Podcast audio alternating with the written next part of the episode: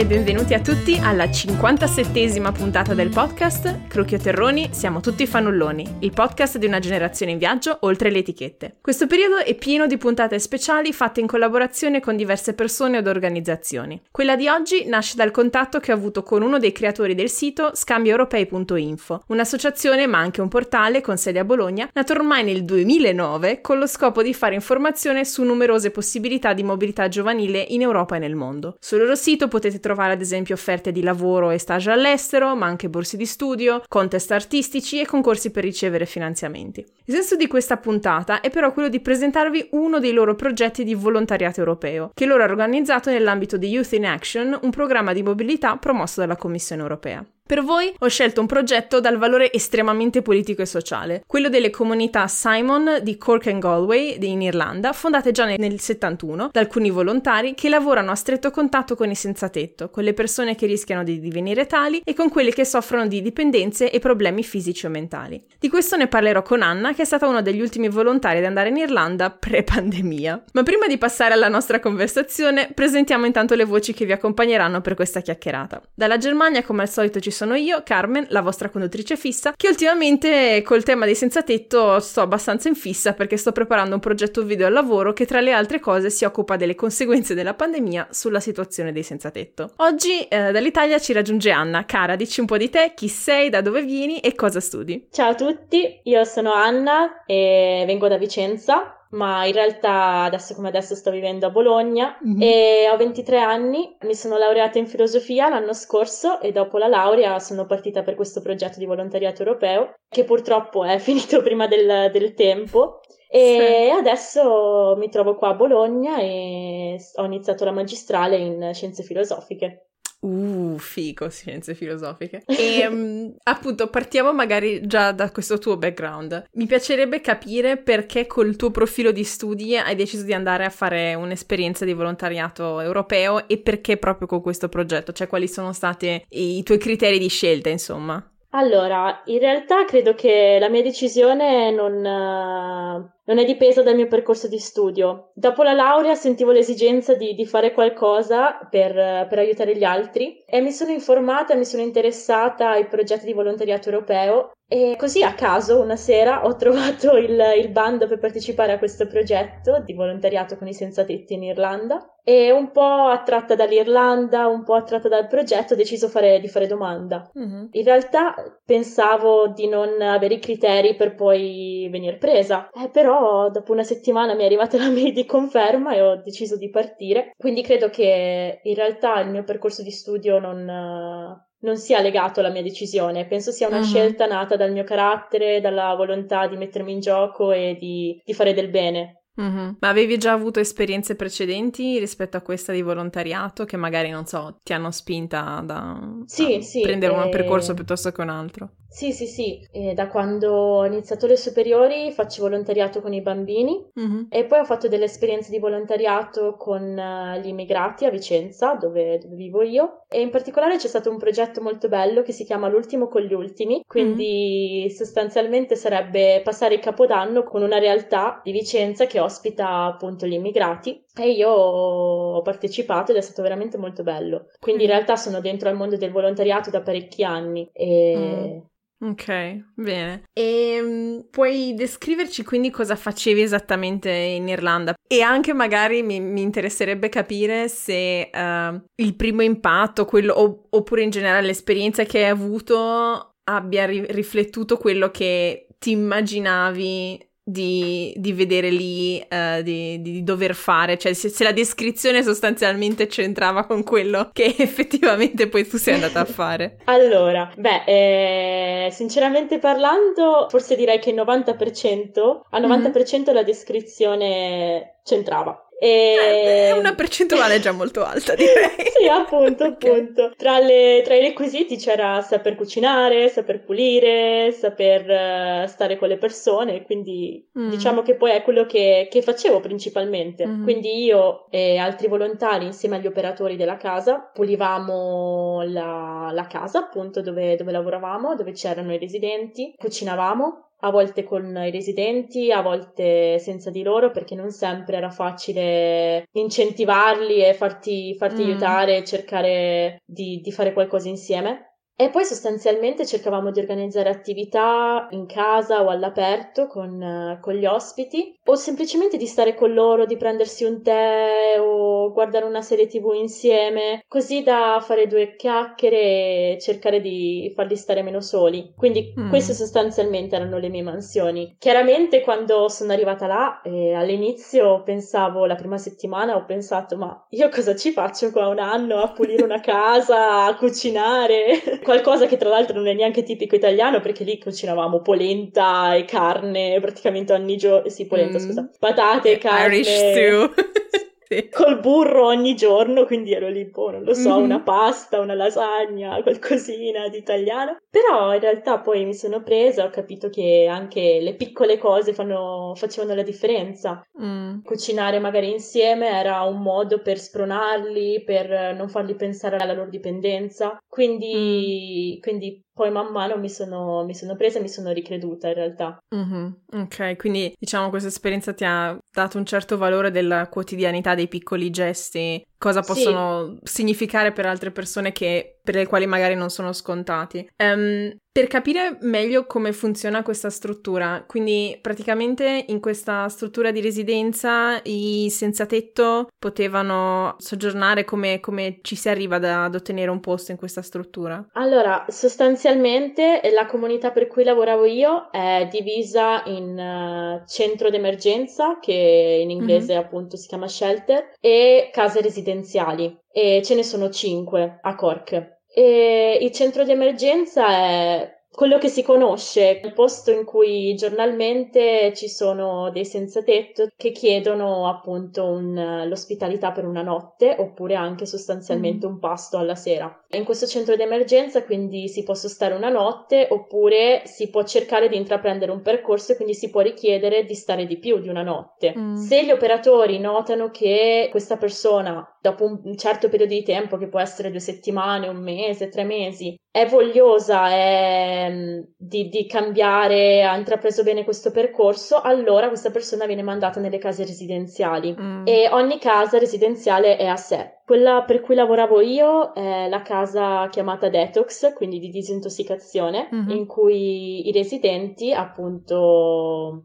non, non potevano cedere a nessuna di, di quella che è la, la, loro dipendenza, che poteva essere alcol o abuso di sostanze stupefacenti e se per caso succedeva che eh, ricadevano nella loro dipendenza, allora chiaramente venivano date delle possibilità, però arrivati alla terza possibilità, siccome si poteva mm, ledere il percorso degli altri residenti, allora mm. venivano rimandati allo shelter. Okay. Altre case invece mm, sono appunto gestite in modo diverso e hanno altre finalità. Mm-hmm. Comunque la finalità è sostanzialmente aiutare queste persone a ricostruirsi una vita, insomma, a sì.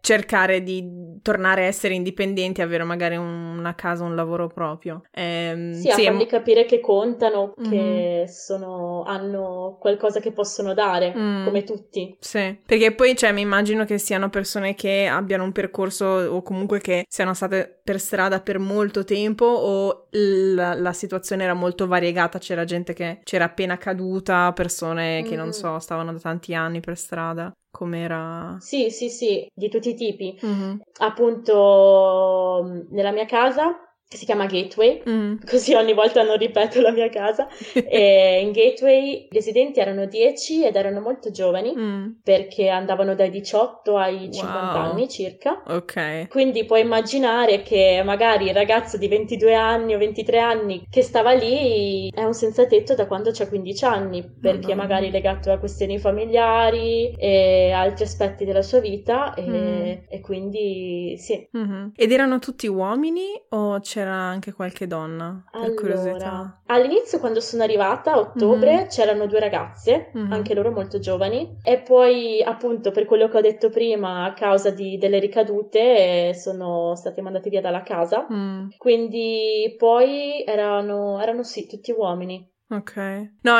chiedo perché praticamente nel progetto video che sto facendo al lavoro uno degli scopi principali è andare a tipo sradicare gli stereotipi sui senza tetto mm. e le statistiche dicono che ad esempio qua in Germania la maggior parte dei senza tetto in realtà sono donne che crescono figli da ah. sole, solo che è una, un essere senza tetto quasi invisibile perché molto spesso le donne hanno più connessioni familiari o, di, o sociali di qualche qualche tipo e quindi riescono a trovare in qualche modo, insomma, un posto dove stare, però sì, insomma, non è semplice. Ok, ma venendo alla tua esperienza, all'inizio le sfide più grandi che hai dovuto affrontare per adattarti alla situazione, quali sono state? Allora, beh, all'inizio inizio non solo legato all'esperienza lavorativa, ma direi più forse del, dell'esperienza di volontariato in sé, mm. è stata la lingua, mm. perché chiaramente noi a scuola studiamo un inglese che è l'inglese british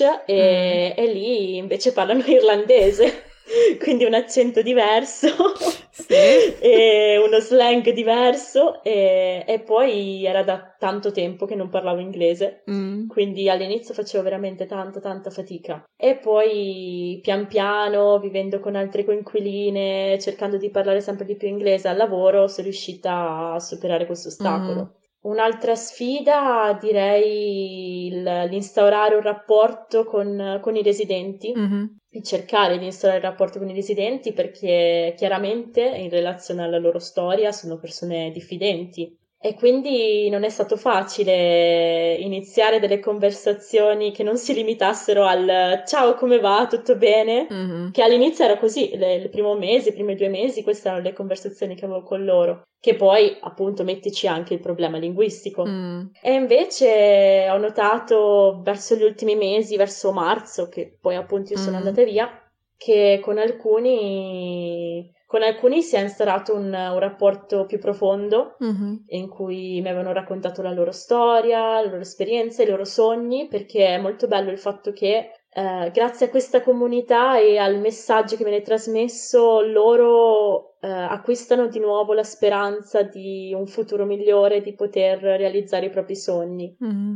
E poi un'altra sfida, abituarmi ai loro usi e costumi, chiaramente, che mm-hmm. sono diversi dai nostri e al loro modo di mangiare e di cucinare. Però sì, direi questo sostanzialmente. Mm, ok. È molto bello comunque vedere quanto, um, nonostante fosse un ambiente sicuramente duro e difficile, eh, quando ne parli ti, ti, vedo entusiasta della positività del messaggio che comunque sì. eh, volevano mandare. Parlando, mm, adesso non voglio fare quella che dice no, raccontami delle sofferenze, delle cose difficili, però ehm, in preparazione alla puntata mi avevi detto che una delle esperienze più difficili è stata quella di vedere alcune persone che hanno ehm, avuto delle ricadute affette da tossicodipendenza. Questa esperienza come ha cambiato la tua prospettiva a riguardo? Allora, eh, ad essere sincera, io mm, sono arrivata lì in Irlanda a iniziare quel lavoro tutta speranzosa e volenterosa di cambiare il mondo, mm. aiutare, salvare le persone dalla loro vita. E poi in realtà pian piano non è stato facile. Ho capito che qual era il messaggio della comunità che è harm reduction, lo, di- lo definiscono loro, quindi riduzione del danno. Mm-hmm. E sostanzialmente vuol dire che, che, noi possiamo semplicemente aiutare queste persone, non possiamo costringerle a uscire dalla loro dipendenza, mm. chiaramente perché sono persone adulte e, e quindi possono scegliere di, di, fare quello che vogliono e noi il nostro ruolo è aiutarle, sostenerle, farle vedere, fargli vedere che c'è un futuro migliore, che possono cambiare vita, che ce la possono fare, inizialmente con un aiuto e poi da soli. E devo dire che però questa cosa non è stata facile perché mm. all'inizio quando appunto alcuni residenti hanno avuto delle ricadute, io, io in un certo senso mi arrabbiavo con, mi, ero mm. arrabbiata con gli operatori che, che, li vedevo lì che sì, ci parlavano, però per me potevano fare qualcos'altro, potevano agire in modo più, più duro, più netto. E quindi all'inizio ho chiesto, ma scusate, ma perché state facendo così? Ma perché non, non lo so, non lo segregate in camera mm. finché non gli passa la voglia di... E invece mi hanno spiegato, no, guarda, noi non possiamo fare niente, è una scelta loro e noi possiamo solo sostenerli, aiutarli, mm. guidarli. Mm-hmm. Eh, penso, penso, sia stata una delle cose più difficili da accettare. All'inizio, la prima volta che ho visto appunto un, un residente che ha avuto una ricaduta, io ci sono rimasta male per giorni, tant'è mm. che pensavo di abbandonare un po' tutto, perché, perché col carattere che ho io, che sono molto empatica, che cerco di aiutare gli altri, eh, mi sentivo come di non fare niente. Mm-hmm. E invece poi ho capito che effettivamente anche appunto le piccole cose che dicevamo prima, cucinare insieme, bere un tè insieme, possono aiutarli e non serve tanto fare il lavaggio del cervello, ma le piccole cose, dare un messaggio uh-huh. positivo di speranza forse. Sì. È una lezione di crescita, um, sì, eh, in poco tempo abbastanza pesa, immagino. Adesso mi sento molto sì, che sto facendo tipo la vecchia zia, eh, alla tua età, quando anch'io volevo salvare il mondo. Eh, no, però obiettivamente sì, è qualcosa che volente o nolente a un certo punto della tua vita impari, ah, sì. impari che non, non, non, puoi costringere le persone a farsi aiutare e ehm, il, quello che puoi fare è fargli vedere che un'alternativa esiste e che se hanno bisogno tu ci sei in generale. Sì, sì, assolutamente. Massimo mm. che puoi fare. Mm. Una domanda forse banale, però ci sta secondo me in questa conversazione dove vogliamo anche in generale invogliare le persone a interessarsi a questi programmi di volontariato europeo, eccetera. Mm-hmm. Se una persona poco più giovane di te, diciamo che sta ancora facendo la triennale o, sta, o l'ha appena finita, ti chiedesse consigli sull'esperienza di volontariato, ovviamente in situazioni normali di post pandemia, perché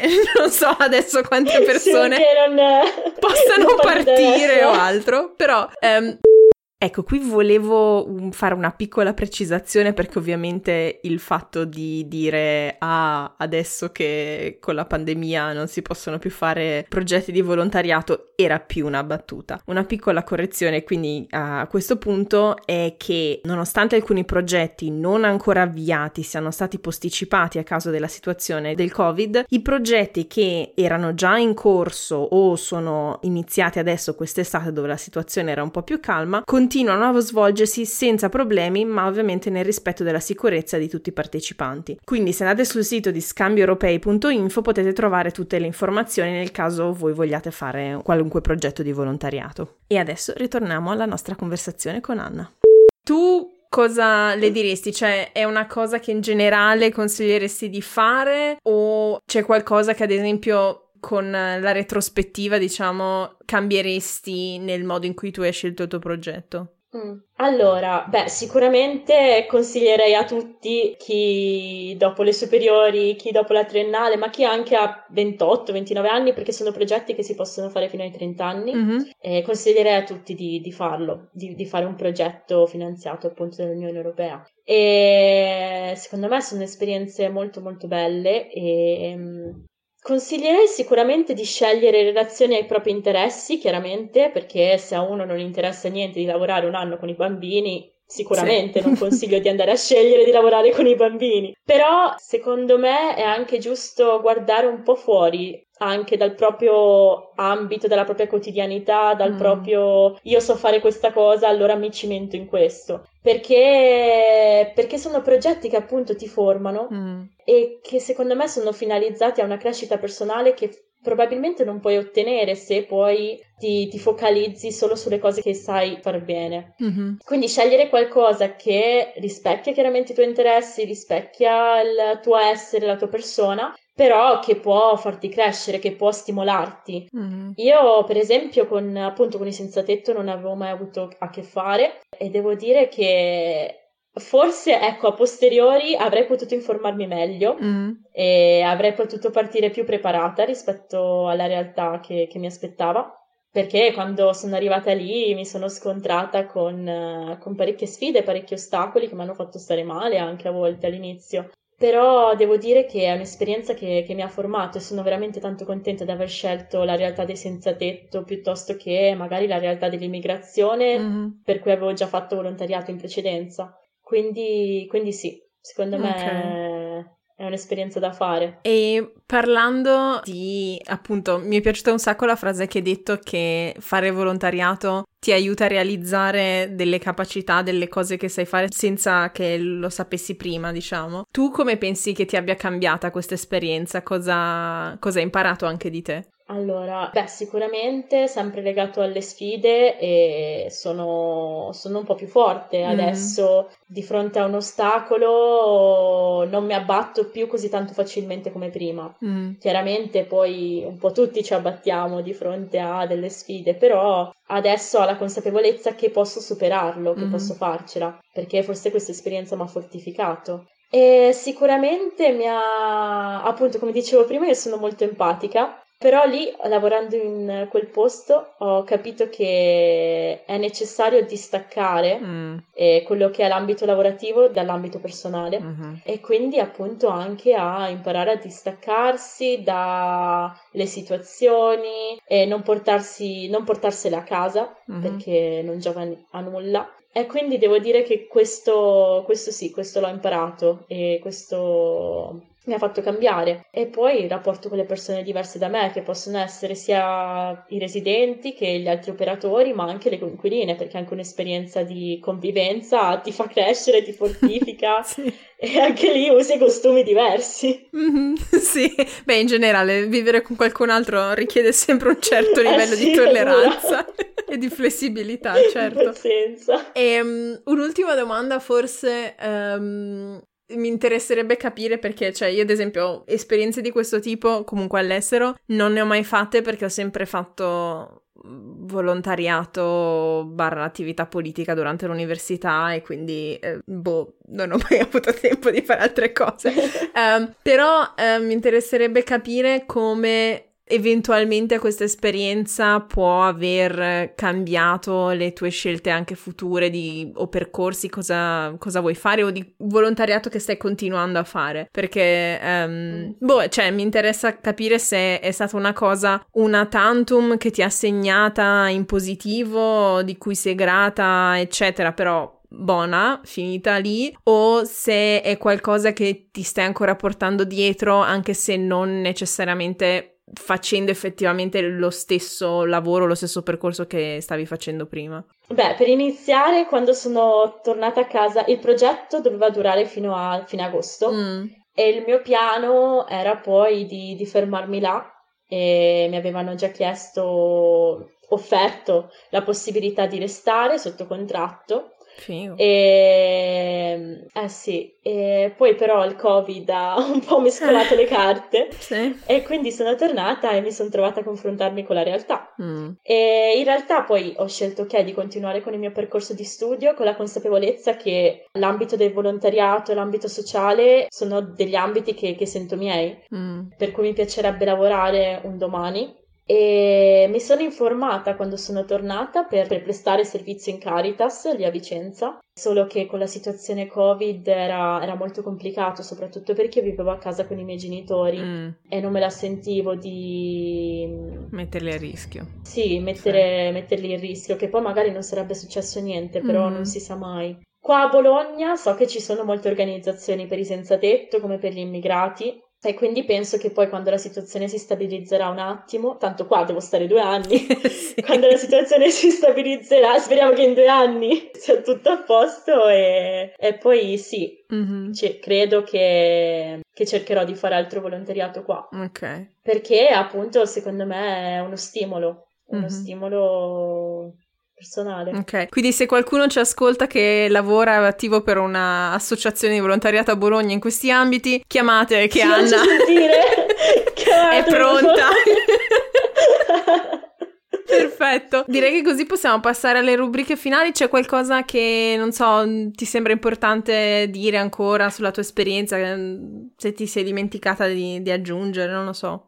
Eh, beh, nel senso mm, sì, è un'esperienza molto bella quella del volontariato europeo, ma soprattutto perché poi eh, si conoscono persone da, tutto, da tutta Europa mm-hmm. e, e, quindi instauri legami che poi si spera rimarranno per la vita. quindi sì, fatelo. diciamo così, sì, dai rimaniamo un po'. Ti voglio Almeno lasciare. Se vuoi viaggiare un po', hai qualcuno un po' sparso per tutta Europa, no? no, assolutamente. Eh, scusa, sono un po', un po', cinica perché ultimamente ho amici un po'. cioè, è difficile mantenere i rapporti a distanza. Però diciamo eh, che vabbè, se sì, tu ti impegni, sì. i rapporti rimangono per la vita. Fai. Però è, è, sempre un lavoro, non è così automatico.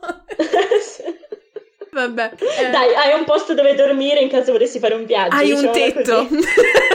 hai un tetto. E così il cerchio si chiude con questa esperienza. Addio.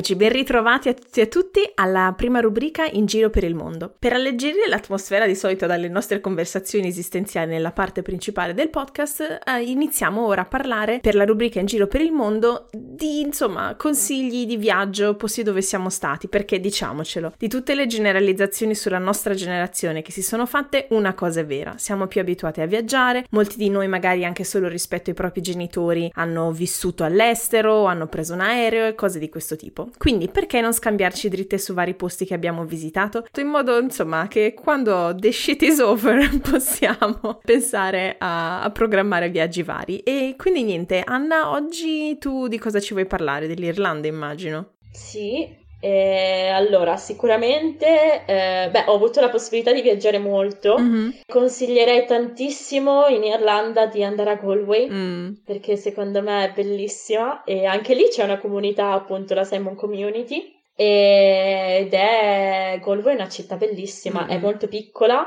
però è, è, tipica, è proprio tipica irlandese perché Dublino sì ci sono stata, non mi è piaciuta, chiaramente, uh-huh. capitale, eh non mi è piaciuta per niente, Come secondo mai? me ha perso quello spirito irlandese che dovrebbe starci poi, no? Mm-hmm. E invece, secondo me, se ti mettessero, se ti portassero a Dublino bendato e tu non sapessi che è Dublino, mm. no, non capiresti. Mm che è una città Forse. irlandese, secondo me. Mm-hmm. Questo un po' per il tempo, per il clima, però non per altro. sì, la pioggia spruzzino costante. Appunto. Sì. E sicuramente Galway e poi direi um, il Parco Nazionale d'Irlanda. Mm-hmm. Che è Killarney. Ok, sì, quindi la parte sud. È comunque ovest. sud, sì. sì. Ok. Sì, mm-hmm. questi sono i posti più belli in cui so- mm-hmm, sono stata, mm-hmm. sì. Poi chiaramente tutta Cork è anche molto sì, bella. Sì, sì, sì. Curiosità, da Galway sei hai fatto una scappatina alle Aran Island o... Alle... No, perché avevamo deciso andiamoci verso primavera. No, terribile. Più o meno. Aprile, maggio, perché ci avevano consigliato così certo, chiaramente le persone del posto. Certo. E quindi niente, ma tra l'altro ci siamo anche non, non ci siamo neanche goduti il San Patrizio. St. Patrick's? Eh, perché hanno chiuso tipo il 16 di marzo e St. Patrick's okay. è il 18. È il 17, sì. 17, oh, ecco. No. E quindi sì, sì. Damn. E infatti noi avevamo prenotato l'ostello per andare a Galway, farci quattro giorni lì, andare alle Cliff of Moher. Mm-hmm. E invece niente. Sì. Oh. Cioè, no, chiedo perché il mio primissimo viaggio all'estero estero con tipo il mio rag- allora ragazzo è stato in Irlanda e avevamo fatto tutto un uh-huh. tour, eravamo stati a, a, Galway, poi siamo andati a Inishmore che è la, l'isola più grande delle Aran Island ed è stata mm. tipo una cosa fichissima e me la ricordo ancora oh, molto, sì. quindi insomma da, da, da ripetere quando si può ritornare, insomma, te lo consiglio. Eh sì, no, ci, ci rende, eh sì, sì, sì, no, sì assolutamente. Sì. Oh, stupendo, è un posto ovviamente di quelli tipo sper- sperduti con solo le pecore e, e qualche rovina di... E il verde. e verde. Un po' di nuvole sopra il esatto, verde sotto. Esatto, però era molto molto bello. Oh, nostalgia eh, dell'irlandese. e, ehm, e, così direi che possiamo passare all'ultima rubrica eh, sui modi di dire e modi di essere.